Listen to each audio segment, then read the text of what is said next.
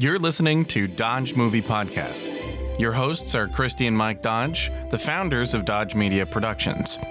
We produce films and podcasts, so this is a podcast about films. Join them as they share their passion for filmmaking. Welcome back, everybody, to the Dodge Movie Podcast. Congratulations to Stacey Adekstein, who successfully guessed the theme for January.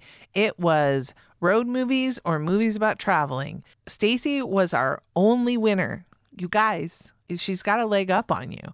So you got to get, get your guesses in.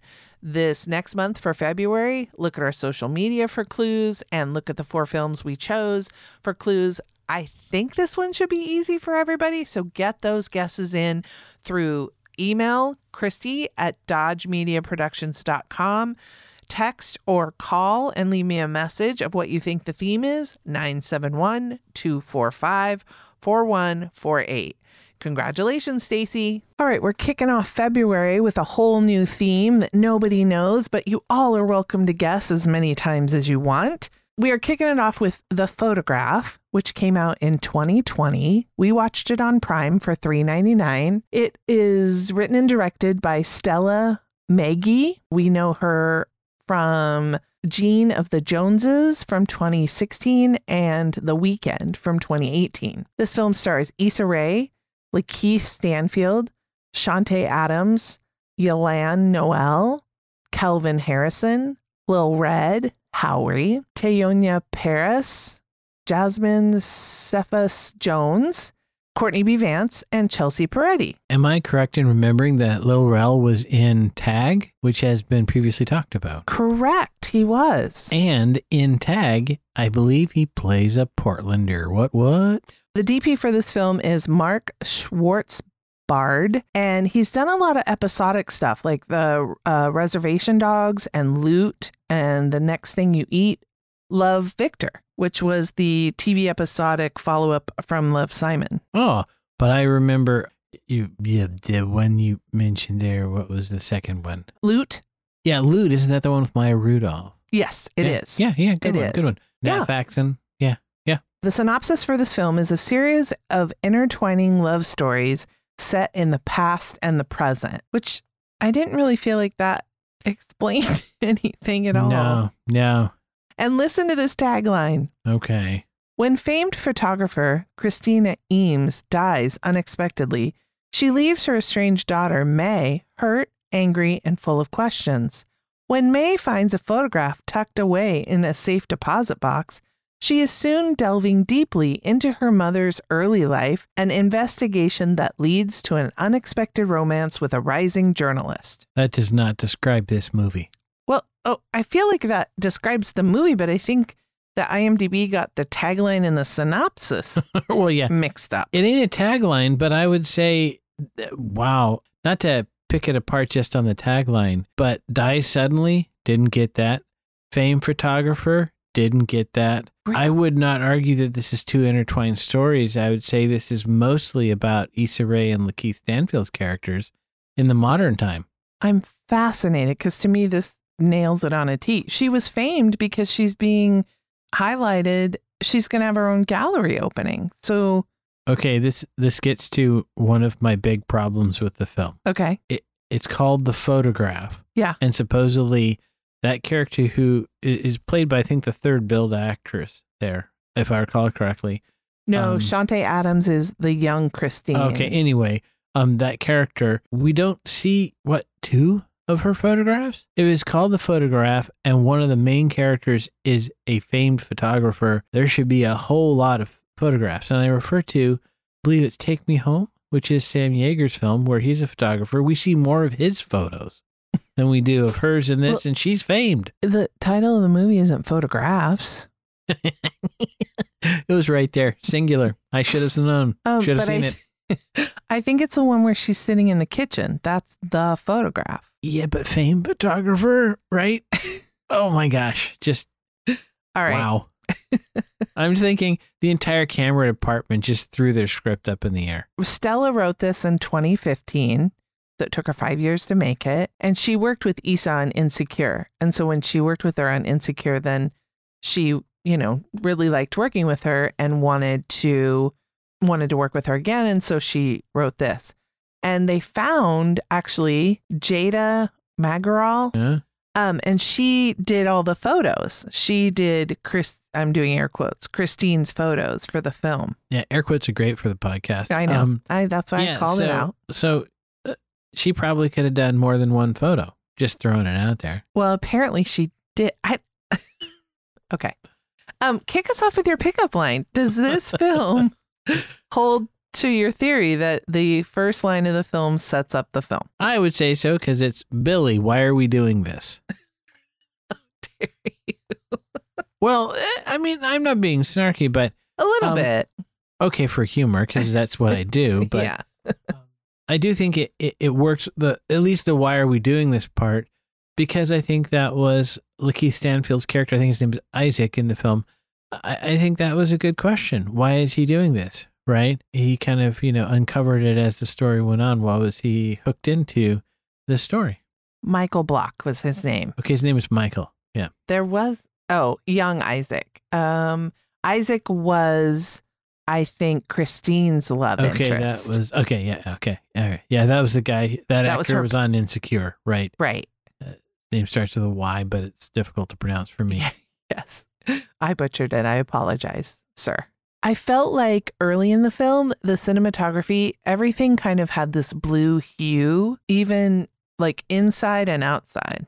Everything I, was was dark, yeah. underexposed. I, I have a note here that most scenes were underlit. And I thought perhaps what our D P was trying to do is make it more like black and white, which is what, um, what the, the, the, photograph. the photograph was black and white mm-hmm. of an era. Mm-hmm. So that was my thought, but I did notice it was really dimly lit, so much so that it didn't make a lot of sense to me in some cases. For example, when Michael and May first meet, I think that's Issa's character, right? Mm-hmm. They're in this curator's room and there's it's, a bunch of stuff and it has like one forty watt bulb. Yeah. And I don't believe any curator would have that crappy of lighting when they're looking at stuff, right? I mean, it, it would be really well lit. It's almost like a nine one one center that's really poorly lit. Right. Well, I'd love to send an ambulance your way, man, but I can't yeah. read my notes. Yeah. Okay, it's moody. I get it, but yeah, yeah. It was. I mean, it was kind of cool. Sometimes, like if they're in a bar at night, it works. Yeah, that that made more sense. Bars yeah. are very dark. Yeah, right? you're that, right. That's, uh, but it was just kind of. And so they had when there was the storm, and when they were walking on the streets. Some of that made some degree of sense. But then there are other times when it was done, and I was kind of like, eh. mm-hmm. but it was moody. Yes, definitely. And then it opens with a video clip and we can tell, you know, we're kind of, I believe it fills the whole screen. I don't think we're seeing the T V, but it's almost like we're watching somebody watch this clip and it's very dated. It's clearly right. a, a nineteen eighties kind of esque. And somebody's interviewing May's mom, Christine, and she says, I wish I was as good a, at love as I was at working. And I felt like, I think we had to kind of get into it so that the audience doesn't lose the impact of that line. But right. that also would make a great first line because May goes on to almost mimic right. her mom's inability to express and accept love. Right. That was four by three aspect ratio, which would be accurate for something shot in nineteen eighty-nine. But the picture quality was two thousand twenty high def. And I was curious, you as a filmmaker in that situation, because that was a choice, right? They obviously consciously chose not to grainify it or make it look crappy. And I'm curious where you land on that, because my instinct was, oh, maybe they should have made it look like V H S from nineteen eighty-nine. The picture quality, lower the picture quality to match the the aspect ratio so that it looks exactly like it would be. But, so I'm just curious where you landed on that. Did that bump you to see that it was really high def picture quality, even though it was a four by three ratio and was supposed to be shot in nineteen eighty-nine? Well, now I feel like I'm taking crazy pills because I felt, so I know in the bottom corner was the like pixelated, the time code digitized kind of thing, yeah. time code. And are you saying, and I felt that the picture quality was grainy. Okay. Well, I don't know, maybe I remember the eighties as being worse video quality, but I, my, I mean, I just, I made a note here that it was really good picture quality for eighty-nine. Well, I mean, I'm sure that obviously they shot it in twenty twenty. Yeah. Yeah. Uh, and, but and you then, could digitally. But yeah, you can add grain. I've done it. Yeah. So, so that was, I was just curious, but you felt like there was some, okay, well that answers the question then. Right. I think yeah, that made in sense in my memory, to me. But now yeah. I'm questioning my Right. Well, sorry about that.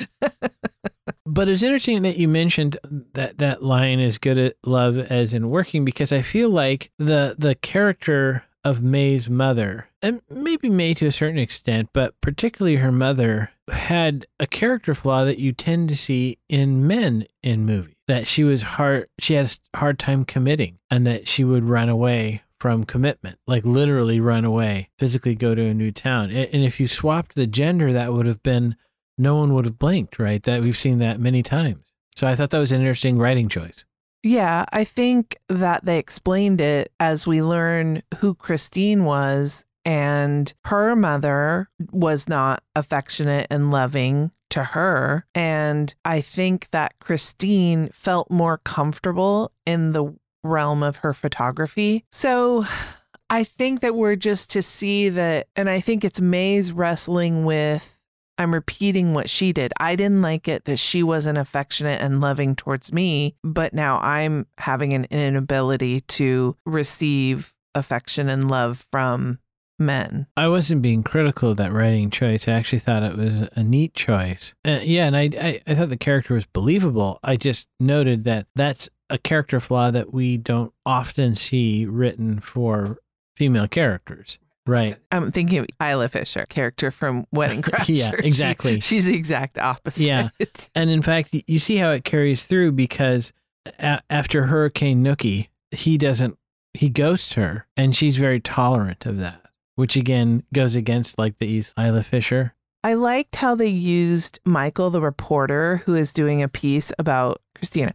I liked how they used him so that we could get to know her mother, which also kind of introduces the flashbacks, so that through his eyes and through his investigative reporting, we learn more about Christina and Isaac, and then the man that she ended up marrying, who who who May felt was that father figure, even though it seemed like they both knew that he wasn't her father. Mm, yeah. Um, and I th I feel like he he knew he wasn't Christina's true love, that she always longed for Isaac. Yeah, it could be. I, I could see that. I felt like I liked that character and wouldn't have minded seeing a bit more of him. I felt the film was stronger in the first half, and then it kind of, for me, lost steam in the back half. And I don't know if that's strictly because she spent more time with her biological father, but from my perspective, the story began to bog down a bit. Again, as I mentioned live when we were watching it, I apparently really like Lil Rel's performance. He's a hoot. I'll watch him in anything. Yeah. So you were talking about steamy, and, and you said it, it, it happened more in the early, in the early part of it. So um, let's see, probably about a third of the way through, as Michael kind of wears her down because she's trying to give him the brush off. They have an evening at, I believe, her apartment. Or was that his apartment? I think it was supposed to be her apartment in the Boom Chickawawa. Right. And so he says, you have your head down like you're praying. What are you praying for? And she says, willpower. And then they cut to two naked bodies in bed. And thus then begins the sex montage. Right. Yes. I, I thought it was both a, a simultaneously classy and Skinamax. So I thought it was very sexy. I, I got a little warm. Yeah. Yeah. yeah. It was, it was steamy. Huh. I don't know if I kind of got that. uh, well, I can watch it again maybe and, and, and let you know. But Michael also had his issues, because he, and, and maybe this is funny, because this is, is, is this a male trait? Let me ask you, is mm-hmm. this a male trait? Okay. He had trouble sharing information, information that I felt was vital to the person that you're kind of dating. Would you would, mean I'm I've applied for a job in a foreign country on the other side of an ocean? Yeah. And how do you feel about that? Like, If I were to get it, what would you think? I think that's a weenie move uh, from either gender. I, I would not say that is a stereotypical male trait. I could see it more be he would tell her once that he was applying and then not update her. And she'd say, what's going on with the job? And he would say, well, nothing, because I haven't told you anything. So thus there, I could see that. But no, he was definitely very much feeding back to her her distance, her running away. Yes. And I think he was even frustrated because I believe there's a moment. This is why we have to record the podcast right after we watch the movie. I feel like he felt like she was giving him the brush off. And so he was like, all right, well, then I'm going to carry forward with my life and I'm going to go get this job. And then she was like, oh, wait, I think I like that guy. And so then mm-hmm. she went to kind of chase him down. Mm-hmm. And then he tells her about the job and she's yeah, like, well, when we, yeah.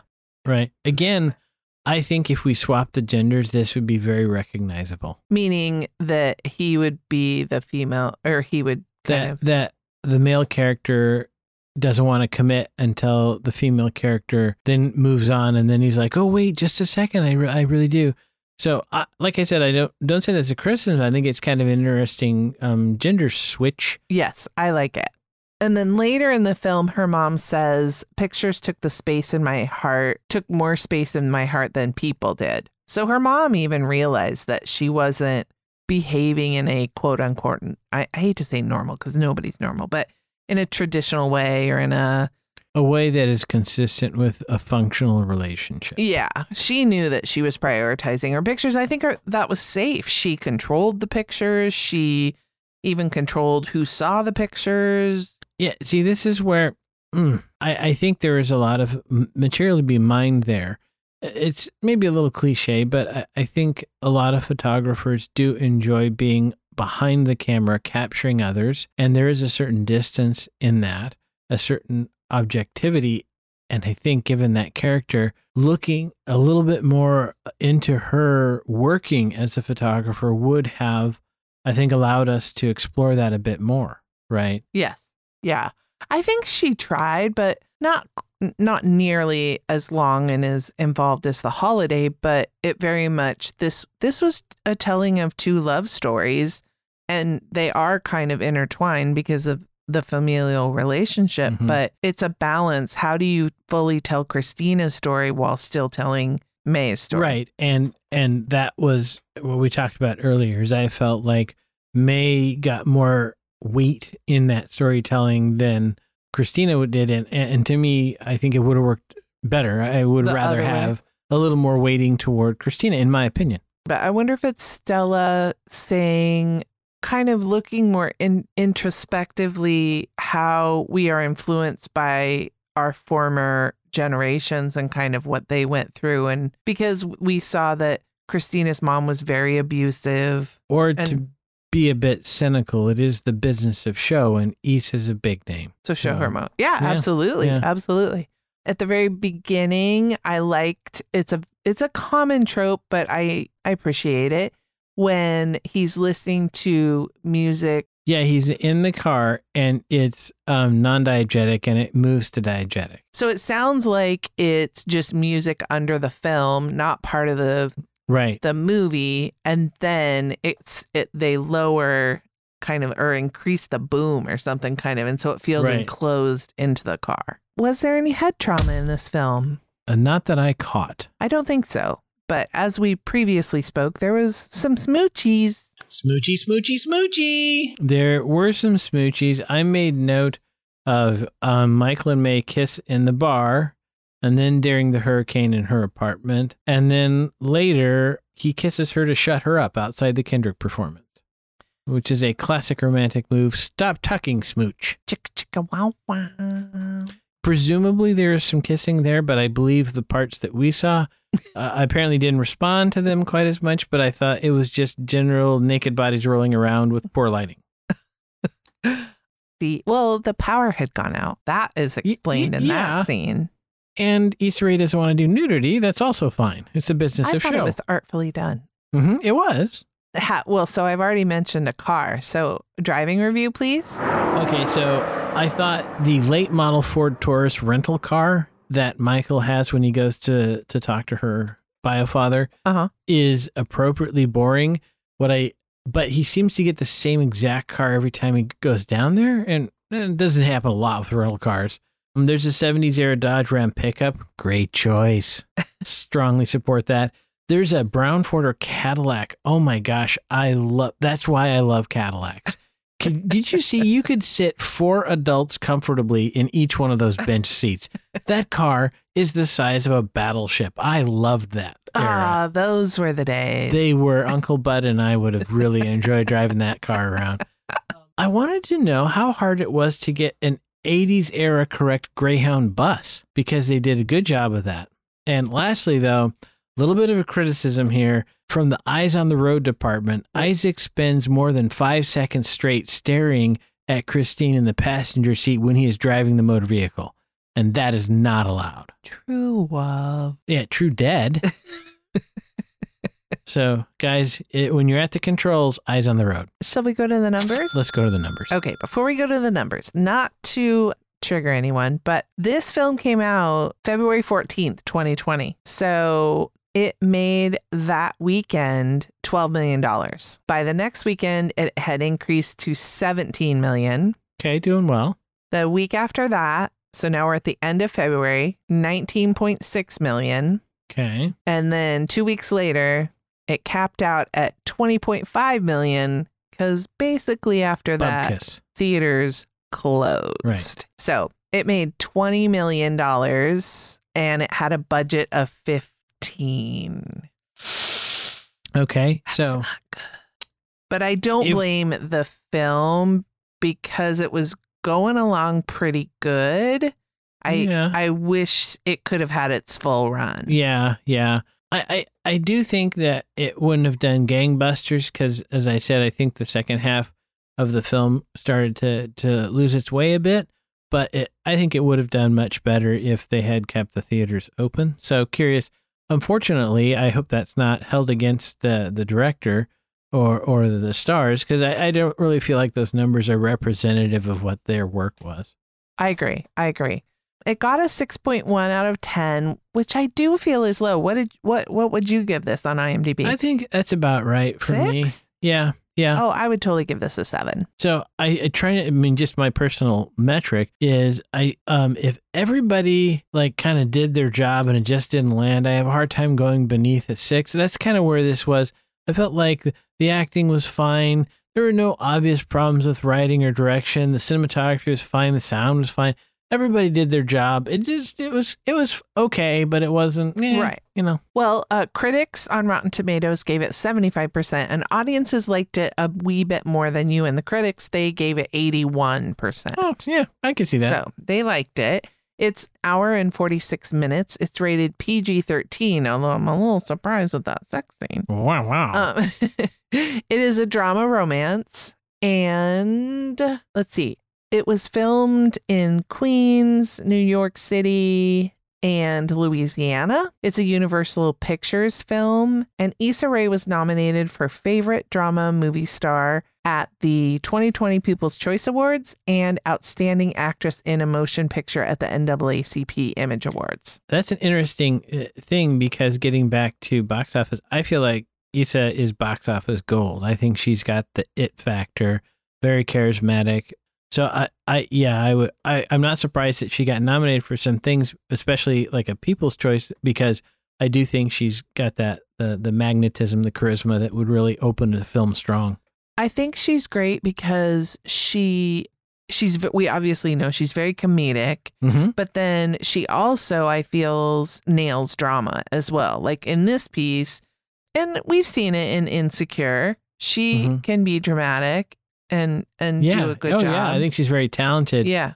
But that kind of the business side, with that smile, I'd put her on the red carpet any day. I know. That would, I mean, she would put butts in seats, I think. Yeah. Speaking of which, if her agent is looking for some short film work, so, you know, some really good quality independent filmmaking, will let us know. I feel like she's a little busy right now. Maybe so, but you never know. You never know. Might okay. want to come up to the Northwest and hang out for a bit.